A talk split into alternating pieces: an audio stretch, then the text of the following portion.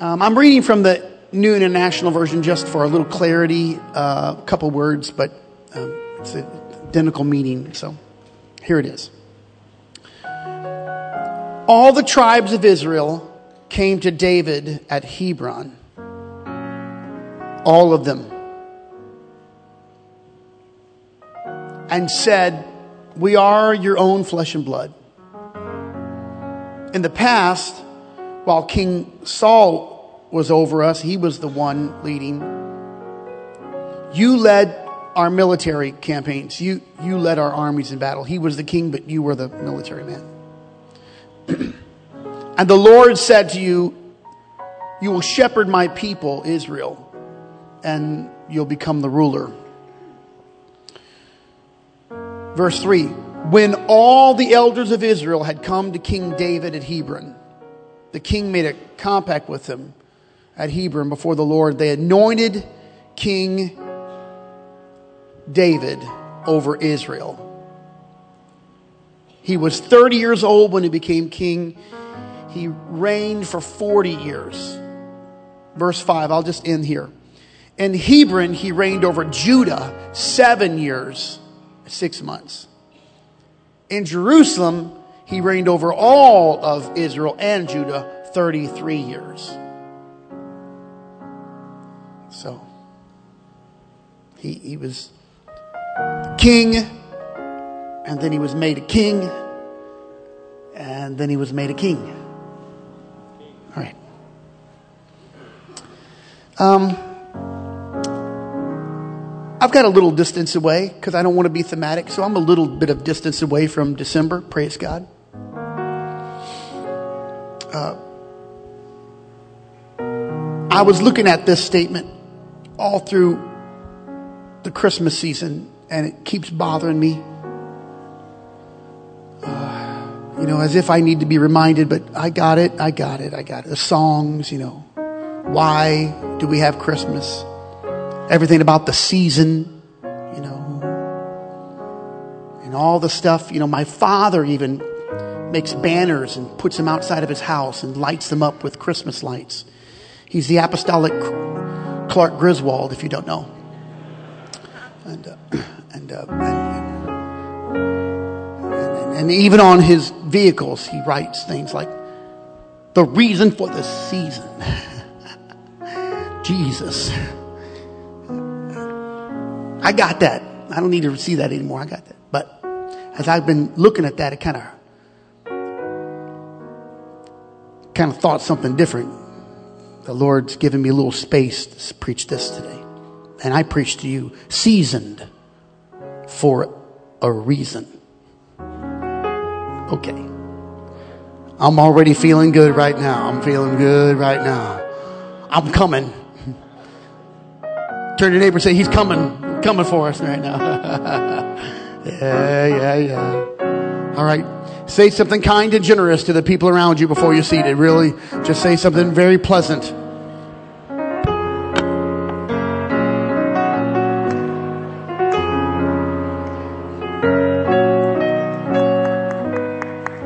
Come on, when you get down there, just give God some praise. Just put your Bibles on your laps, give God some praise. He's a, he's a good God. No God like our God. Come on, do that now with your hands lifted up and now your voice is open. I worship you today. I give you praise today. Uh, yes, yes. Amen. Uh, I thought it might be good to just do a little review. Uh, before the exam, you know, it's good to go back over your notes before the test, you need to look at the book. Monday's coming. Just a thought. Success is always found at the intersection of preparation and opportunity. Opportunity is on its way, but a thousand people have missed it because they were not prepared when it came. To be prepared means that when the chance comes, the door is open that we're ready to meet it. Jesus will even offer an insight as he unveils the parable of an unknown time of the bridegroom. He says there's 10 virgins, they're waiting, but at the time of the bridegroom's call, only half of them were ready. The others were unprepared and they had no time to make themselves ready. When I see the possibility of the blessing, the benefit or the gift, I know I have to be prepared to receive it. All good and perfect gifts come down from the Father of lights. I must prepare myself to receive it. If I'm not prepared to receive it, no matter what comes, I can only hold so many things. Or maybe if I'm unprepared, I receive nothing because I'm not prepared to receive what God is giving. So perhaps a little review. And since we can't read the whole book today, maybe a few considerations from a couple of different men, and it'll help us. First, from the life and lessons of David. We got to, we got to hear from David. And secondly, we need a little advice from a man. His name is Vincenzo.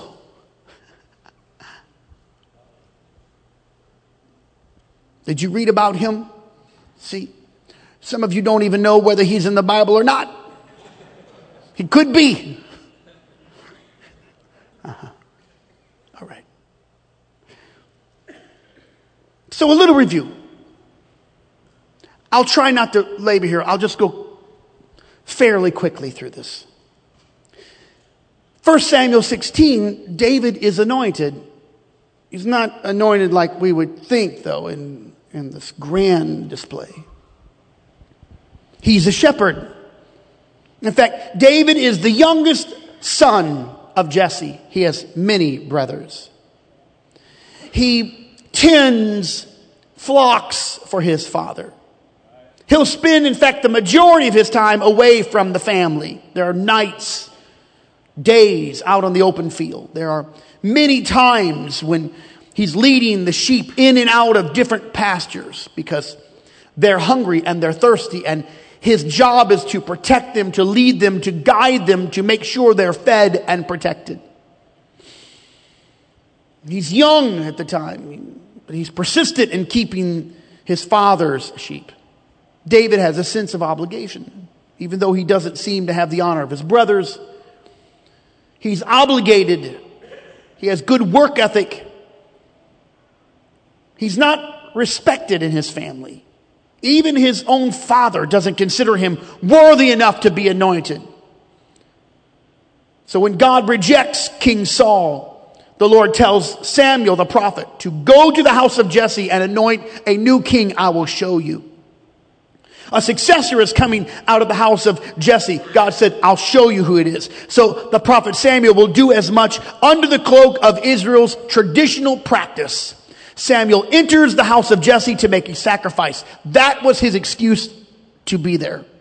A very suspicious and deranged King Saul will not look twice at the prophet because the visit entails an animal sacrifice, which was common for the high priest to make.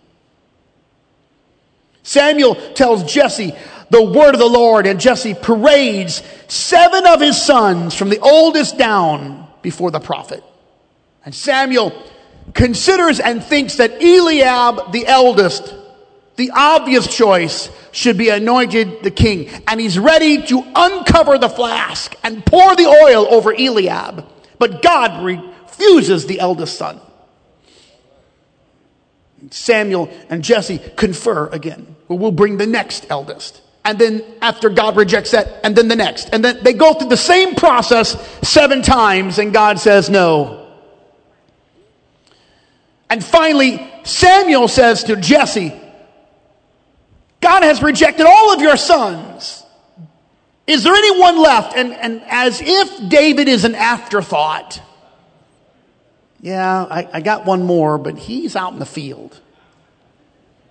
He's out there. I don't think for a minute David doesn't feel that same disrespect and that marginalized feeling. Because he knows his position. He's the eighth son of his father. But they call him and he's running. See him running. David's coming from the field. He looks like a shepherd. He's not presentable. All the other guys have had time to fix themselves up. He's the youngest. His brothers are there. His father, he doesn't look like a king, much less worthy of the anointing oil. But God will speak. And Samuel agrees and obeys and he'll pour that precious oil on the head of a very young David. How wonderful to be anointed. It is unlike any other thing to be anointed. There's nothing like knowing you are anointed. Because when you know you're anointed, even your enemies and the devil cannot dissuade you from the anointing. Few things in this life compare with the call of God on your life, and everyone in here has an anointing on their life.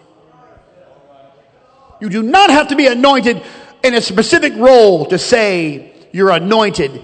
Every position in the body requires an anointing on their life. You are anointed to do a work for God. The call may be a little different in position, but the body is one. And when there's evidence of that, it's a powerful thing, steals confidence. And the oil will stain David's garments. The fragrance of that oil will live long past the prophet's visitation. He'll bring it back to the field. David has been anointed as the next king of Israel. He's been ushered into the most elite position in all the land. Even among historical figures, a door has been opened to David that few will ever walk through the king. He was appointed, he was commanded, he was anointed. The proof of his position has come from the voice of God through the anointed man of God and resided in the anointing oil. And he's left with the evidence of the anointing. But strange as it may be, and unlike so many who are anointed today and think that the moment of their anointing must also invariably be the moment of their ascension, David returns to the same field from where he came. This newly anointed king goes back to the same job, working with the same smelly sheep in the same place that he was only moments before.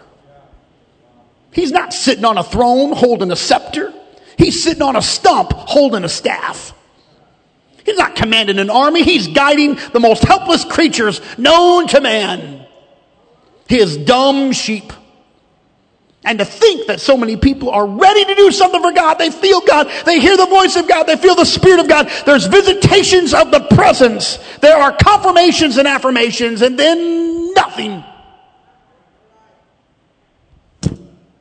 Then nothing. David had to keep the appointment. Here now, here now, hear this. He had to keep his appointment even when he didn't have the position. I don't have anybody here that's going to help me today. And I wonder how many kings have died in the field because they became discouraged by the process. Yeah. I'm doing a little review here now for you because the test is coming and I'm hoping to help you review because a test is coming in your life. The book has the answers and thankfully it's an open book exam. Hmm. Watch this now. David is introduced to King Saul. The next little chapter of his life, he's introduced to King Saul as a musician, and that he was. David was a good musician and a songwriter, and we still sing his songs today, 3,000 years later. But take from that personal experience, maybe from my own personal experience. Some are called to be kings and play music. And others are called to be musicians and they lead by desire. Two different things. It's easy to be pigeonholed as one thing when there are many other things that you can do. And I will tell you that those who are called to lead in worship, they're called for that. They're anointed for that. They are some of the most precious and prized people in our church. Thank God that we have musicians that are called and anointed to be musicians. They bring us into the presence That's with a capital P.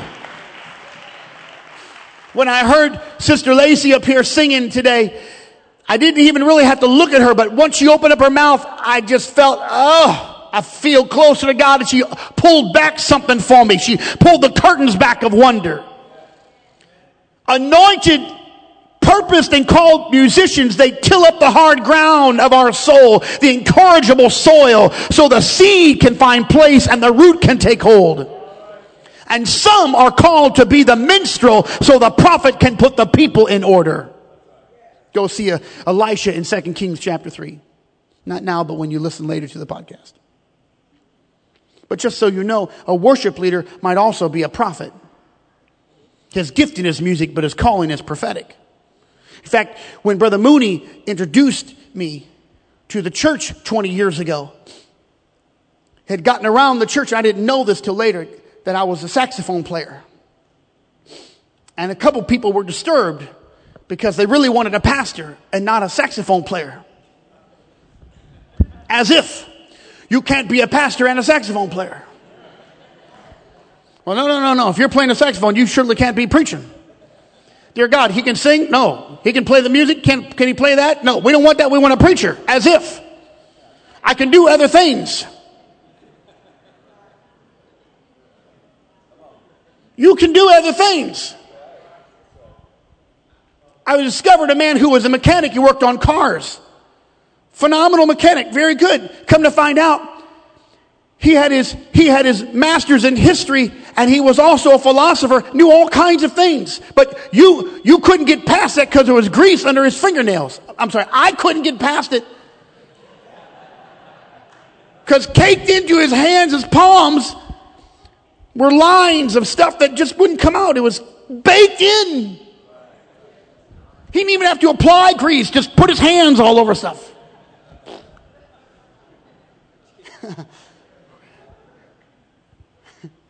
uh huh. As if.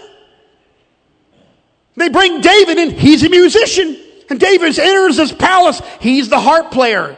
His gifting brought him before royalty and princes and nobility, but he was anointed to be king. He might have been singing, but he was anointed to be king. The king has come, but nobody stood. The king walked in the door, but nobody saw him.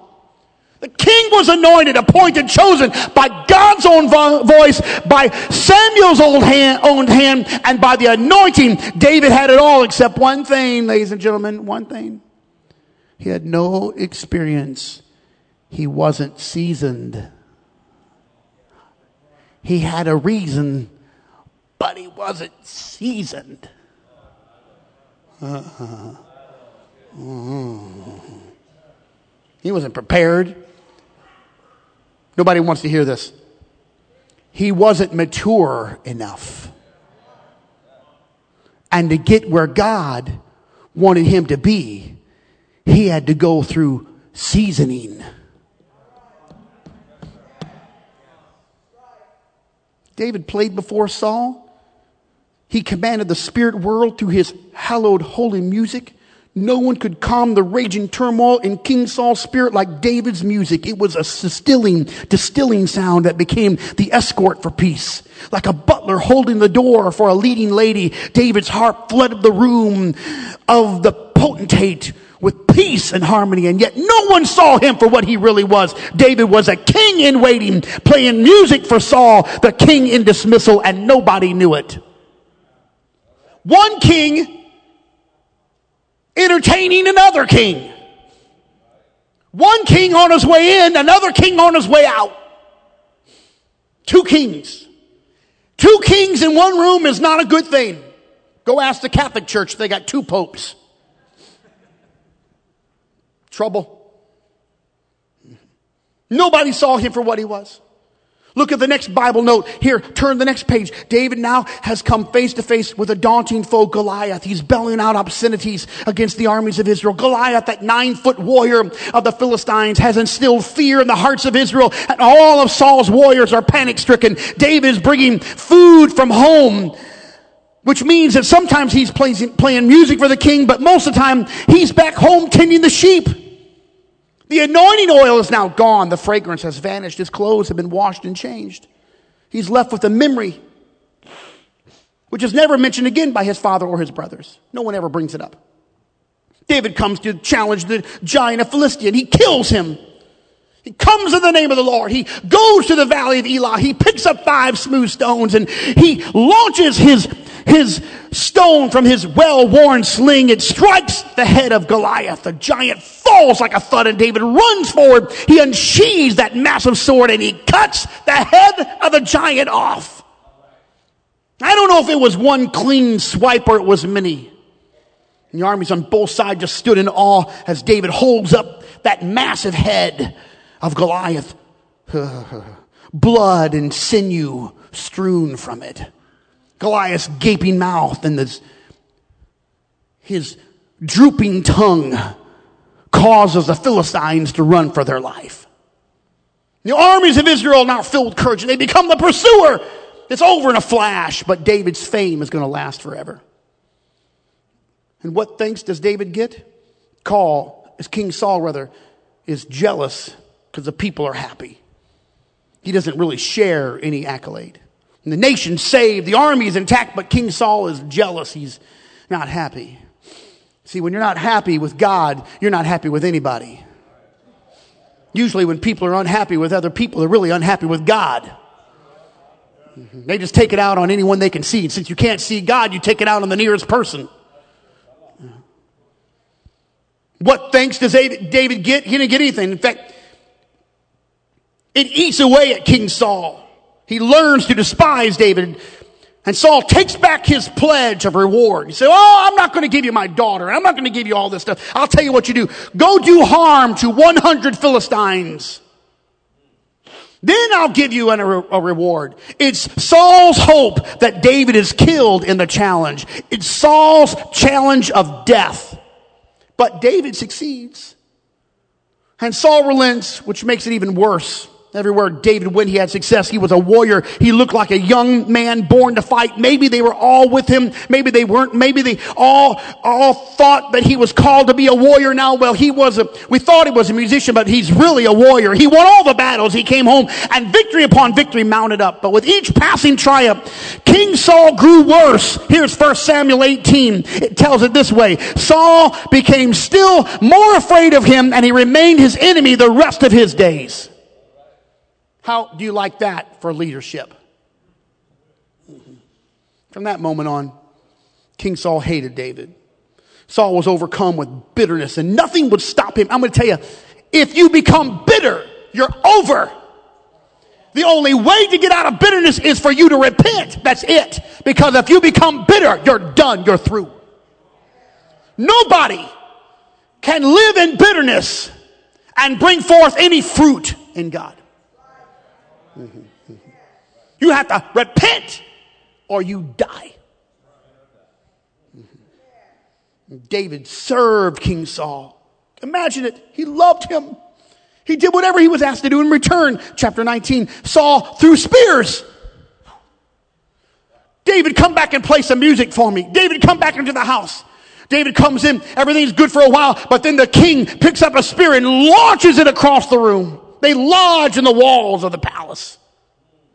But David did not take the spear and throw it back. Instead, he ran and ducked for cover. He was anointed. Yes, he was. But he lacked something. And what he lacked in his younger years, he was learning in the house of the king. The spear became alienation because that's always the next step in the process of a bitter man. Saul alienated David while all the other generals had a seat and all the other fighting men had a place and all the other nobles had, a, had room. David was not invited to the king's table. By 1 Samuel chapter 21, David went from alienation to abandonment. He's been abandoned. He's on his own. None of the men saw him. None of the men who saw him fight Goliath rallied around him. All those nobles that heralded his military prowess forsook him. His own brothers are not mentioned in any of those lonely times. Nobody's there. David gathers up a few men, first 400, then another 200, 600 in all.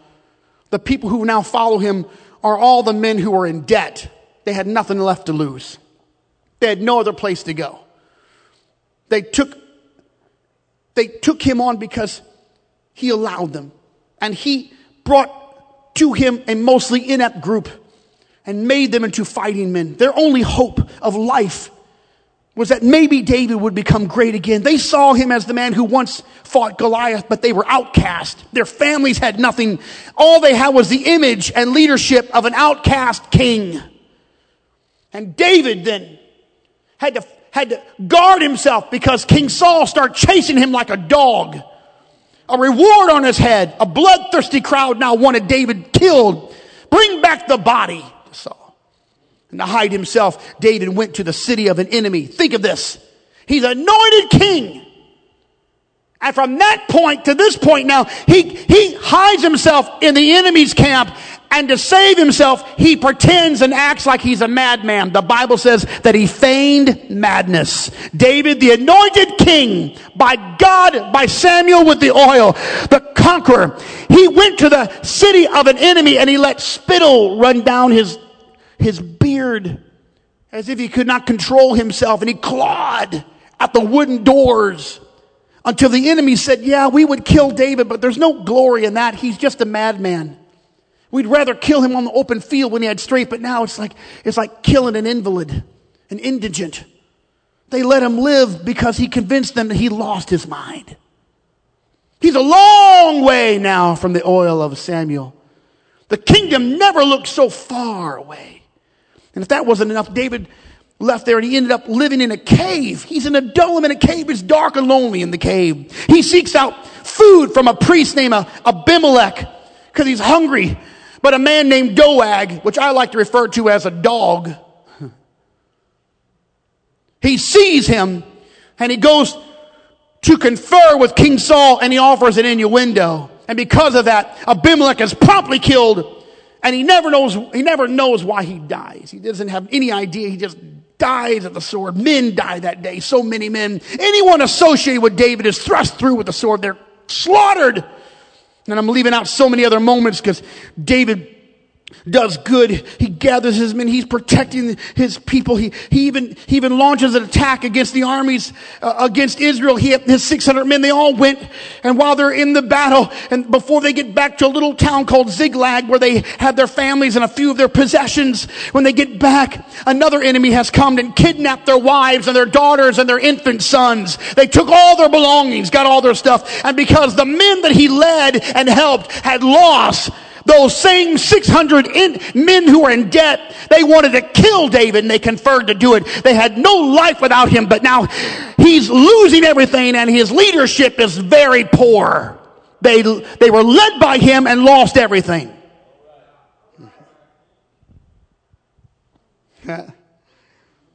There's something. David had to deal with that. The Bible says he went over and encouraged himself in the Lord. Mm-hmm. He had to courage himself. That's where that song came from. Nobody knows the trouble I've seen. David didn't get down in the mully grubs. He went over and encouraged himself. You ever pat yourself on the back? Doing okay. Get up, look up, smile. You ever get in the mirror and say, It's time. Nobody's with you, but the Lord's with you. Smile. Encourage yourself. You're doing all right. You're doing okay. I know you lost everything, but you're doing okay. Ever, you ever talk to yourself like that? I'll tell you how you talk to yourself. You're doing poorly. Nobody loves me. Nobody, everybody hates me. You ought to change that tone and talk to yourself. You ain't talking to yourself the right way. You're putting yourself down. You're calling out all your problems. You're calling out all your losses. You're saying, Lord, I led, I'm doing right, but I lost everything. Let me tell you, God's got it all under control. He's trying to season you. There's a reason. Mm-hmm course, the Lord helped him recover. They got everything back, and now everybody's happy with him again. Never doubted you. All of it riding on the first anointing. He's not a leader of men. He's a, he's a bandit among the decrepit. He's not clothed in purple. He's wrapped in caves and small hideouts and eating showbread. He's in camps and among trees. And finally, the men of Judah, finally, the men of Judah sees him for who he is. They come to their senses and recognize David the same way that King, that, that saw the Samuel, uh, that, that the prophet Samuel once recognized David. They saw him now as the king finally there. Judah. David is anointed the second time in Judah. This time as the king of Judah. The men of Judah anointed him. He, now he's become the king of Judah and he spends the next seven years as the king of Judah while those who are still angry and bitter and entangled by the failed legacy of Saul lick their wounds. They don't want him. Saul has created a tier level of hatred against David. Israel did not accept David even though Judah has made him their king. It took seven long years before the elders of Israel finally anointed him king over all the land, both Judah and Israel. Years. Some scholars say it was at least 20 years between his first anointing and his second, his third anointing. Three anointings, three flasks of oil, and I ask you why? The answer was in his hand almost from the beginning because he didn't take Saul's armor when he went out to fight Goliath. David said, I can't wear that armor because I've not proved it. I got my slingshot. I got experience with stones and the slingshot. I can hit a tree from a mile away. I can knock out wolves when they're trying to get the sheep. I've been in the field and I know how to use the slingshot, but I don't know anything about the armor. I got to prove it to wear it. And when he searched for a sword, because he had nothing, and he found it, he found the sword of Goliath, and the high priest gave it to him and said, We don't have any weapons. Oh, yeah, we have one weapon. That's the old sword of, of Goliath. He was old enough and now strong enough, David was, to keep it and to, and, and to wield it because he had proven it. Mm-hmm. God wanted David to be king. God ordained David to be king. God knew the first order of business. He understood when David finally took control and conquered Jerusalem, that he would seek the Ark of the Covenant. Nobody cared about it. it was the one thing that Saul had never inquired of. Read in your Bible, Saul never inquired after the Ark of the Covenant all the days of his life. Nobody cared about it. David was going to care about it. And God wanted that Ark back, but God had to, he had to season David before David was ready. David was going to be the king over all of Israel. He was going to bring the presence back into the city. He was going to face old counselors of Saul and former soldiers of, of wicked king. And David was not ready until he was seasoned. And I see it in the spirit. The power of God rested upon so many people who have gave, who've given up because they were anointed, but they did not go through the process of seizing. They thought that it should have been further ahead when God was still working on them. Don't lose your appointment. Your position is waiting on your preparation. Well, okay, okay. Jesus said it like this. This, this, is, this, this bothers our American mind. He, he, he said, salt is good, but if the salt has lost his savor, wherewith shall it be seasoned? It is neither fit for the land nor yet for the dunghill, but men just cast it out. You just tread on it, becomes gravel. He that hath ears to hear, let him hear. Salt removes things from the meat. In fact, it removes the water from the meat. And it cures the meat so it won't spoil. But in the days of Jesus, sometimes the salt was exposed to other substances and it lost its intrinsic value. If it didn't stay pure, biblical scholars write, and I quote, and I quote this, exposure to foreign chemicals caused it to be worthless. Sometimes salt was intentionally adulterated with inferior substances to give it more volume, but in doing so, it lost its unique ability that made up its original benefit.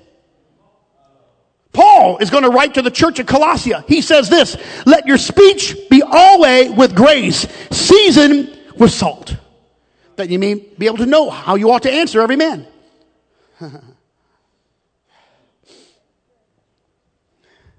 Lord put this in my spirit, and then he put a man in my life to help me. And now I want to introduce to you Vincenzo. Round belly, beautiful white coat,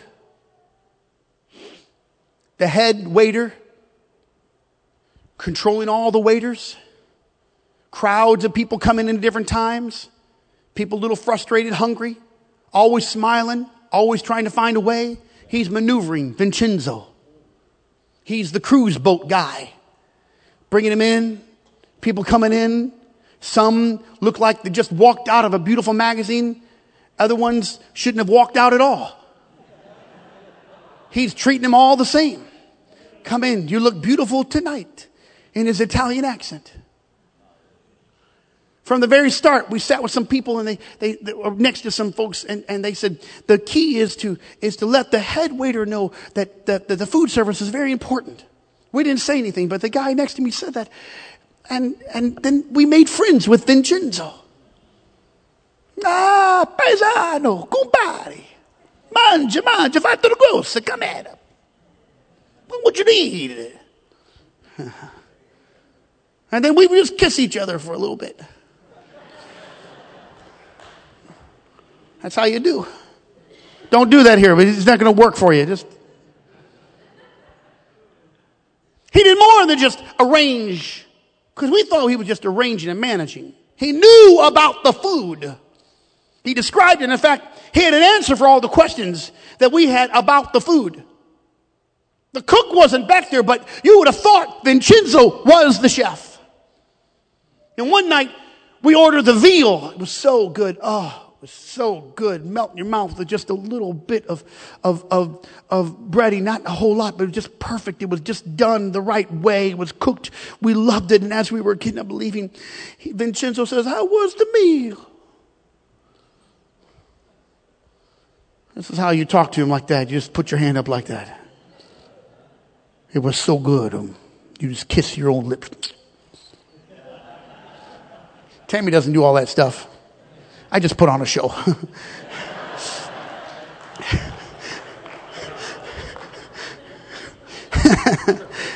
I acted out. She, she writes the script. She said, Vincenzo, I love the veal. I would love to know how that's done. He said, I can tell you exactly how to make it. He said, it has to be seasoned. That was his first line. It has to be seasoned. And then he describes the process of it being seasoned. See, he says to Tammy, you take the meat, you put down some plastic, you, you put another piece of plastic over the meat, and then you take, you, you take the mallet with the teeth, and you beat it. We came home. Tammy has veal, and I heard something downstairs going boom, boom, boom. I don't know what she was saying under her breath, but beating that meat, beating that I just love my husband. I don't know what she was saying. Thank you, Lord, for my kids. She, she is pounding that veal out. She is breaking down the fibers. Because Vincenzo says, if you want to get all the herbs inside of the pores of the meat, you got to tenderize it. Because if it's not tender, it doesn't take on the attributes of the herbs that you want it to taste like. And you gotta work on it. And then you gotta turn it over and you gotta do that again. And then he said, after you're done with all that, it's still not ready. Then you have to bread it a little bit, put all your, put all your good herbs and all your spices on it. Then you put it in the refrigerator to chill overnight. It takes a process of time. So hear me. If you're real hungry, go, go through McDonald's today and get you a hamburger that actually has to, they, they follow a regulation so much actual meat in it. And they provide even for you to, to tell all the public, we reserve the right not to have 100%. You can have some foreign substances in it. It'll pass off as a hamburger. And if you think that, that, that, that, that, that, that any of the other places are any different, they're not really different.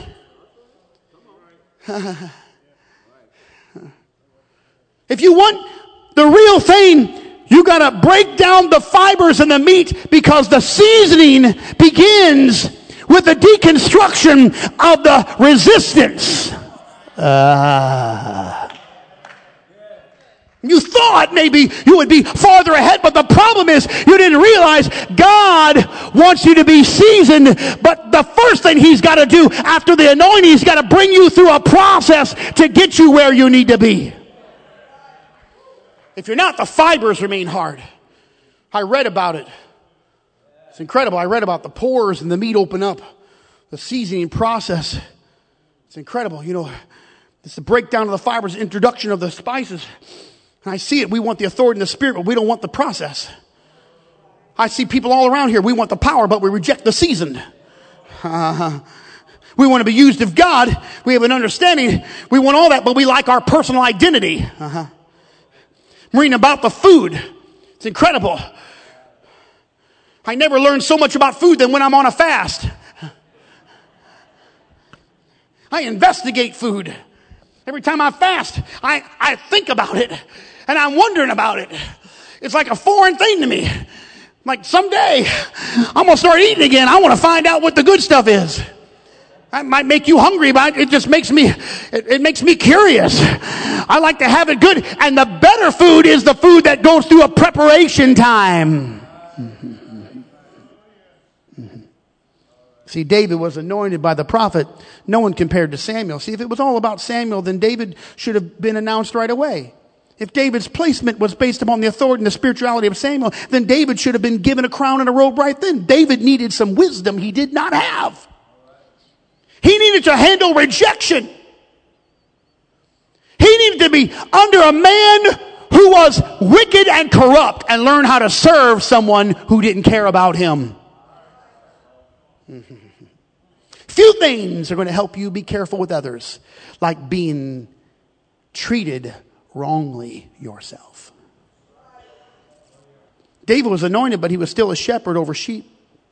Samuel spoke the words, poured out the flask, but when David went back to doing what he was doing, he didn't have any evidence besides the experience. We feel the anointing and think that something's wrong if we're not moved to a place of authority. God's still working on you, ladies and gentlemen. Don't lose your position while you're waiting on your, while, while, while, while, while you're waiting. Don't lose your, don't lose your call while you're waiting on something to open up. You just follow the Lord. He's doing something in you. He's seasoning you. There's a reason for your seasoning. Don't give up too soon. He can't bring you from the field to the throne room because you got to learn how to handle yourself. Problem is, we've not been seasoned. I'm going to tell you, God didn't lose track of you. God didn't lose track of you. He didn't forget about you. The problem is that we have not yet come to the place where God can use us because seasoning takes time and probably a lot longer than you think it should be. No one has a right spirit until they are confronted by a wrong spirit. You weren't born with the right spirit. A right spirit has to be proven. It takes work to have a right attitude.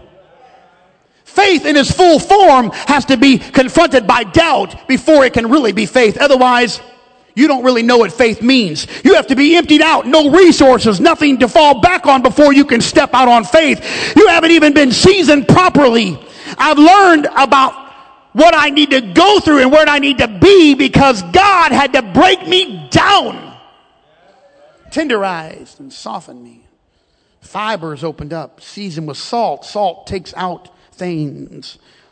The salt has to keep its power. That means it has the ability to help other people. You're the salt of the earth. Paul came back to write that we have to be seasoned with salt. Think about that. That means salt is working on you and you have to give it out to others. I'm not confused. It's giving out what's inside. You put them together, it's the old adage. You are what you eat. Okay. Take in all the nasty stuff of the world, that's what you're giving out. Taking all the doubt, all the criticism, all the people love to gossip, you're just going to give it right out. You take in salt, you're preserved, you're going to preserve someone else. Salt res- removes things. Salt means that you are evaporated. The water is taken out. What is left is sustained. It's when you have nothing left to lose because you've lost your fleshly identity. It's no longer about you. As long as it's about you, then God can't get the glory. And we know if God can't get the glory, we cannot get the victory. Oh, I'm preaching. Humble yourselves in the sight of the Lord. He'll lift you up. God does the lifting. You do the humbling. Gideon, his odds were a meager, were already meager when he had 32,000 men. The enemy had hundreds of thousands, but when God whittled him down to 300 men, armed with pitchers and trumpets and a little bit of fire, you know that Gideon had nothing to do with the outcome because God made it impossible for Gideon to get the victory, or the glory. He couldn't get the glory. Seasoned saints are people who have weathered the storms and gave God the glory because they knew it had to be God.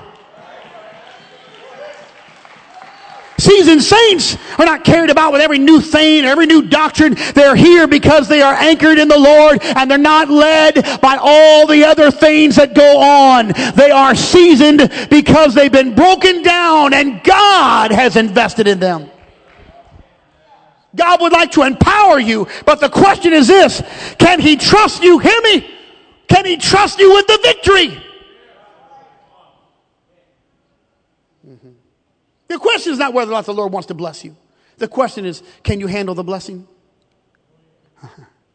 Even Jesus said, the master who gave talents to servants, not all, some of them used them. One man did not. He buried it. He wanted them to multiply. But the servant that had one talent, he judged the master hard. And then he judged himself inept. He said, you're hard and I'm, and I'm not worthy. So he buried it. And the master came back and said, give me, g- give me the talents. What'd you do? And, and, the one, and the one servant said, well, I buried it. I, I, I was afraid. I didn't, I didn't want to mess up. I didn't want to do, and the master says, give more to those who can handle what I already gave and take away from those who did nothing with what they had.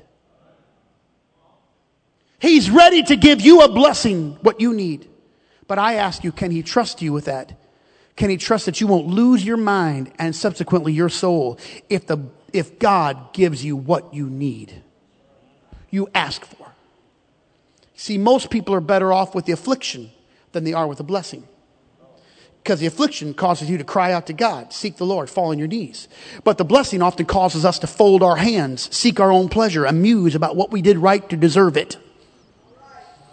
Oh. God would like to trust you with more, but if you can't manage what you have now, He won't put something else in your hands. The Bible says He won't put on us more than we can bear. and We always attribute that to trouble but it might also mean victories and wealth and health and gifts. He wants to pour out gifts, spiritual gifts to the church. But I'm wondering, can we handle a spiritual gift? What if God gave you the gift of prophecy or the word of wisdom? What would you do with that? Until you are rejected and have a little maturity and have some salt in you and you're absent of yourself. God doesn't want to destroy you. He will hold, withhold something from you because you're not ready to receive it. You got to be willing and ready to receive the blessing. I want to get in position that I can handle the blessing so I can receive everything that God has to give for me. There's a, there's a reason for this, seasoned for a reason. And even if you can't understand what's going on in your life, hear the word of the Lord today. God is preparing you for an open book exam. The final test and the judgment will come out of these books right here.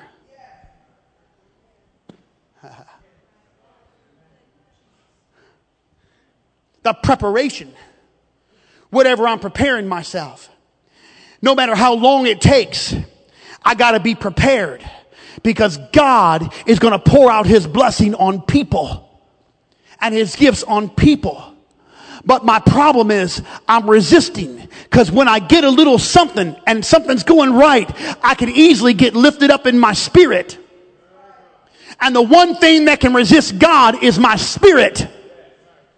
The one thing that can reject the Holy Spirit is the human spirit. God made it that way. So I would say, you make sure you do whatever you can to humble yourself and to say, Lord, break me and shape me and mold me and use me. And when you are rejected and talked about and put down and you're belittled and you say, and you know that you've been mistreated or accused, just know David had one anointing, but before he could be the king over all of Israel, he had to go through a little seasoning. He had to have some breakdown. He had to have some things in his life. He had to understand Hey! Hear me. God wants to put you before people. He wants to use you. He wants to open up. Your, he wants your mouth to be filled with wisdom and understanding so that you can reach people. But you are struggling in your time because you don't understand the reason for your seasoning. It's been a long time. Yeah, how about 25 years? Go check out, go check out Joseph. He spent at least 22 years away from his father and away from his brothers. But God had to put him through a time of seasoning so that when he saw his brothers, he was no longer angry with them. I'll tell you, when, when Jacob finally died and Joseph's brothers came to him, they were afraid. They thought dad's dead and now our brother who has all this power is going to kill us. And they came back the second time and fell on their face and say, Oh, Joseph, please be kind now that dad's gone. And that could have been many, many years. That could have been 30 years from the pit to the palace. And I'll tell you, a man stands up and when he says this, you meant it for evil, but God meant it for good. Don't worry about it. I'm gonna tell you what kind of man says that. He's a man who's been beaten down. He's a man who's been turned over. He's a man who's been chilled a little bit. He's a man who's been salt and peppered. He's had some rejection and he's had some pain. And all of that gave him an understanding about God. I'm looking at people right now. God wants to bless you with things you've never seen before. He wants to lead you in places you've never been before. But you've got to do something to yourself and say, I'm willing, Lord. I'm going to humble myself before you, Lord.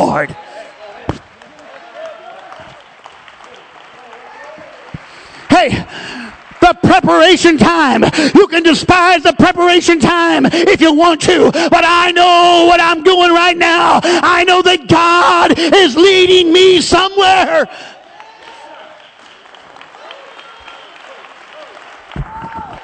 I'm almost done.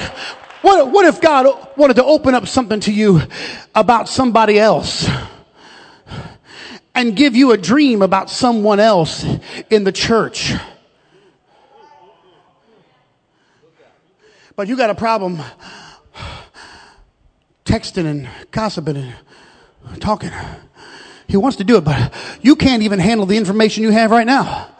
In fact, any fresh news, you got to share it.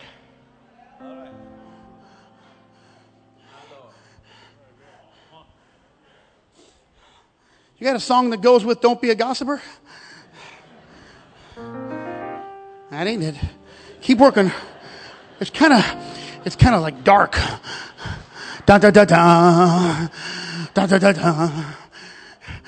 What if God wanted to use you in the gifts of miracles?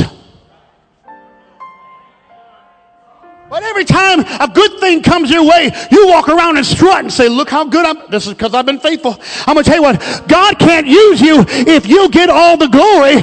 He'll give you the victory if you'll give him the glory, but he's got to trust you with it.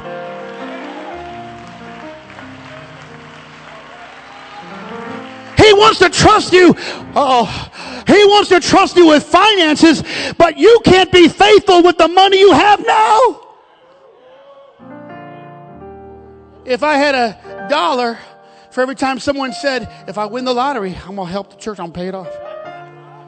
I'll let you have all the dollars they spent on the lottery. That'd, that'd help right now. No, you don't. no, you're not. No, you're not. You're not going to do that. You know why? Because you won't give your, your tithing or your offerings that you have now. No, you won't. You'll be greedy and you know what you'll do when you get the, when you win, because you won't win. Just want you to know you won't win. You got a better chance of being struck by lightning than winning the lottery it'd probably help you more than winning the lottery.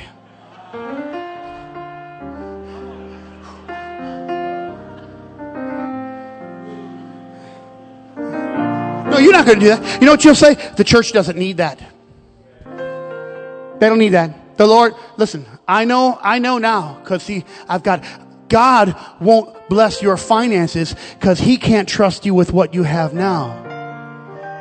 And until you figure out how to exercise the talents that you have now, He won't add to you. Because He cares more about your eternity than your present. But I know He would love to bless the church and bless your life. But you've got to say, okay, Lord.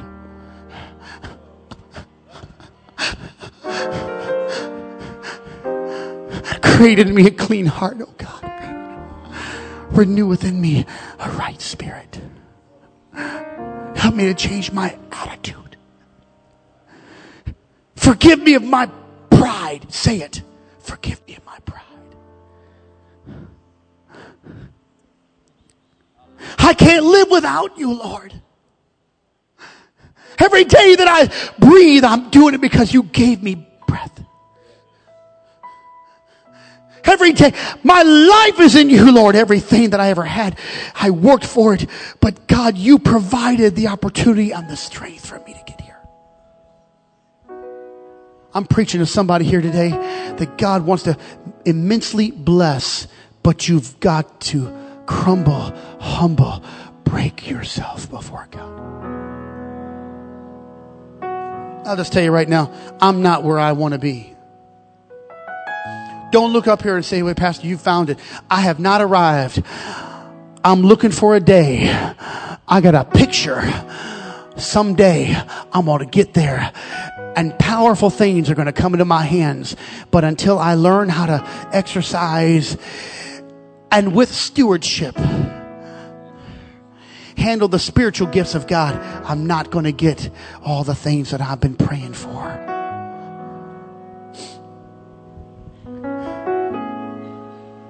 Here's several churches. Here's what's happening all over several churches. One pastor told me last week, he's a pastor of a, Meth- of a Lutheran church, and he said, I'm so glad that you're building. He said, because so many churches are failing and falling apart, they're closing doors everywhere. That's what the Lutheran pastor said. I'm so glad that you're building. Here's the problem. Here, here's the problem. People won't come to the house if the church can't love them. If you want a revival, they're not going to come because we won't love them. If you look up here and say, well, pastor, aren't you supposed to do it? Hold on a second. It's the whole body. I'm just one person. I'm one of many hundreds. You want your sons and your daughters to come back to God? Stop judging all the other kids that are, that are struggling on their way. Then God said you can handle that. But right now you can't handle it because all you do is judgmentalism and talk about everybody else and you're demeaning everybody else. Yes, they're struggling, but don't count them out. No matter where you see them today, don't count them out because a righteous man, hold on a second, hold on a second. There are going to be people who are going to go to heaven from jail and other people are going to go to hell from church.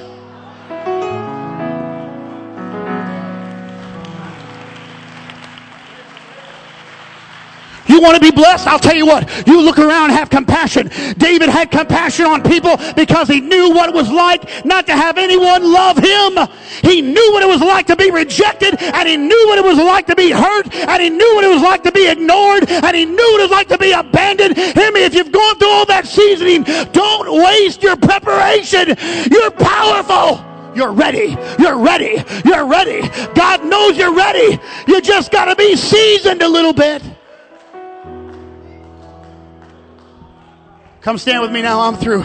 Lift up your hearts and your hands to God. I'm provoking you right now to a good work. I'm asking you to cry out to God and say, Lord, whatever you've got to do in me, change my spirit, change my heart, change my disposition, Lord. I'm, I want to receive it, Lord. I want to receive all this from you. Restoration and hope and spiritual gifts and blessings from the Lord. We're just going to sing it, but you've got to do more than just recite the lyrics. You got to make it the prayer. So I'm opening up the altars for you to make it a prayer. Oh Lord, okay. I'm getting the reason now. I don't understand everything, but I know there's a reason for this. And God, you're preparing me so I can minister to people, so I can minister to other people, so I can lay hands on folks. You're helping me with my faith because I've got so much doubt. You're helping me with my purity because I'm struggling so much with evil thoughts. Come on, let the Lord do his work. Don't be resistant to the Lord. The Lord wants to, you got to, the Lord wants to bless you. He wants to give you the victory. Just say it right now, Lord. I'm giving them the glory. I'm giving you the glory. I'm worshiping you, Lord. I'm changing my life. Yes, yes, yes, yes. Yes, yes. Now, with your, your hearts open, your mouths open, come on, speak to Him out of your mouth. Come on, say it. Some, confess that to the Lord. I need you now. Come on, confess. I need you now. You're changing my spirit, Lord. I want, and I will humble myself before you. I know that I can resist you, but I don't want to resist you today. I've heard your word. I'm, I'm receiving your word.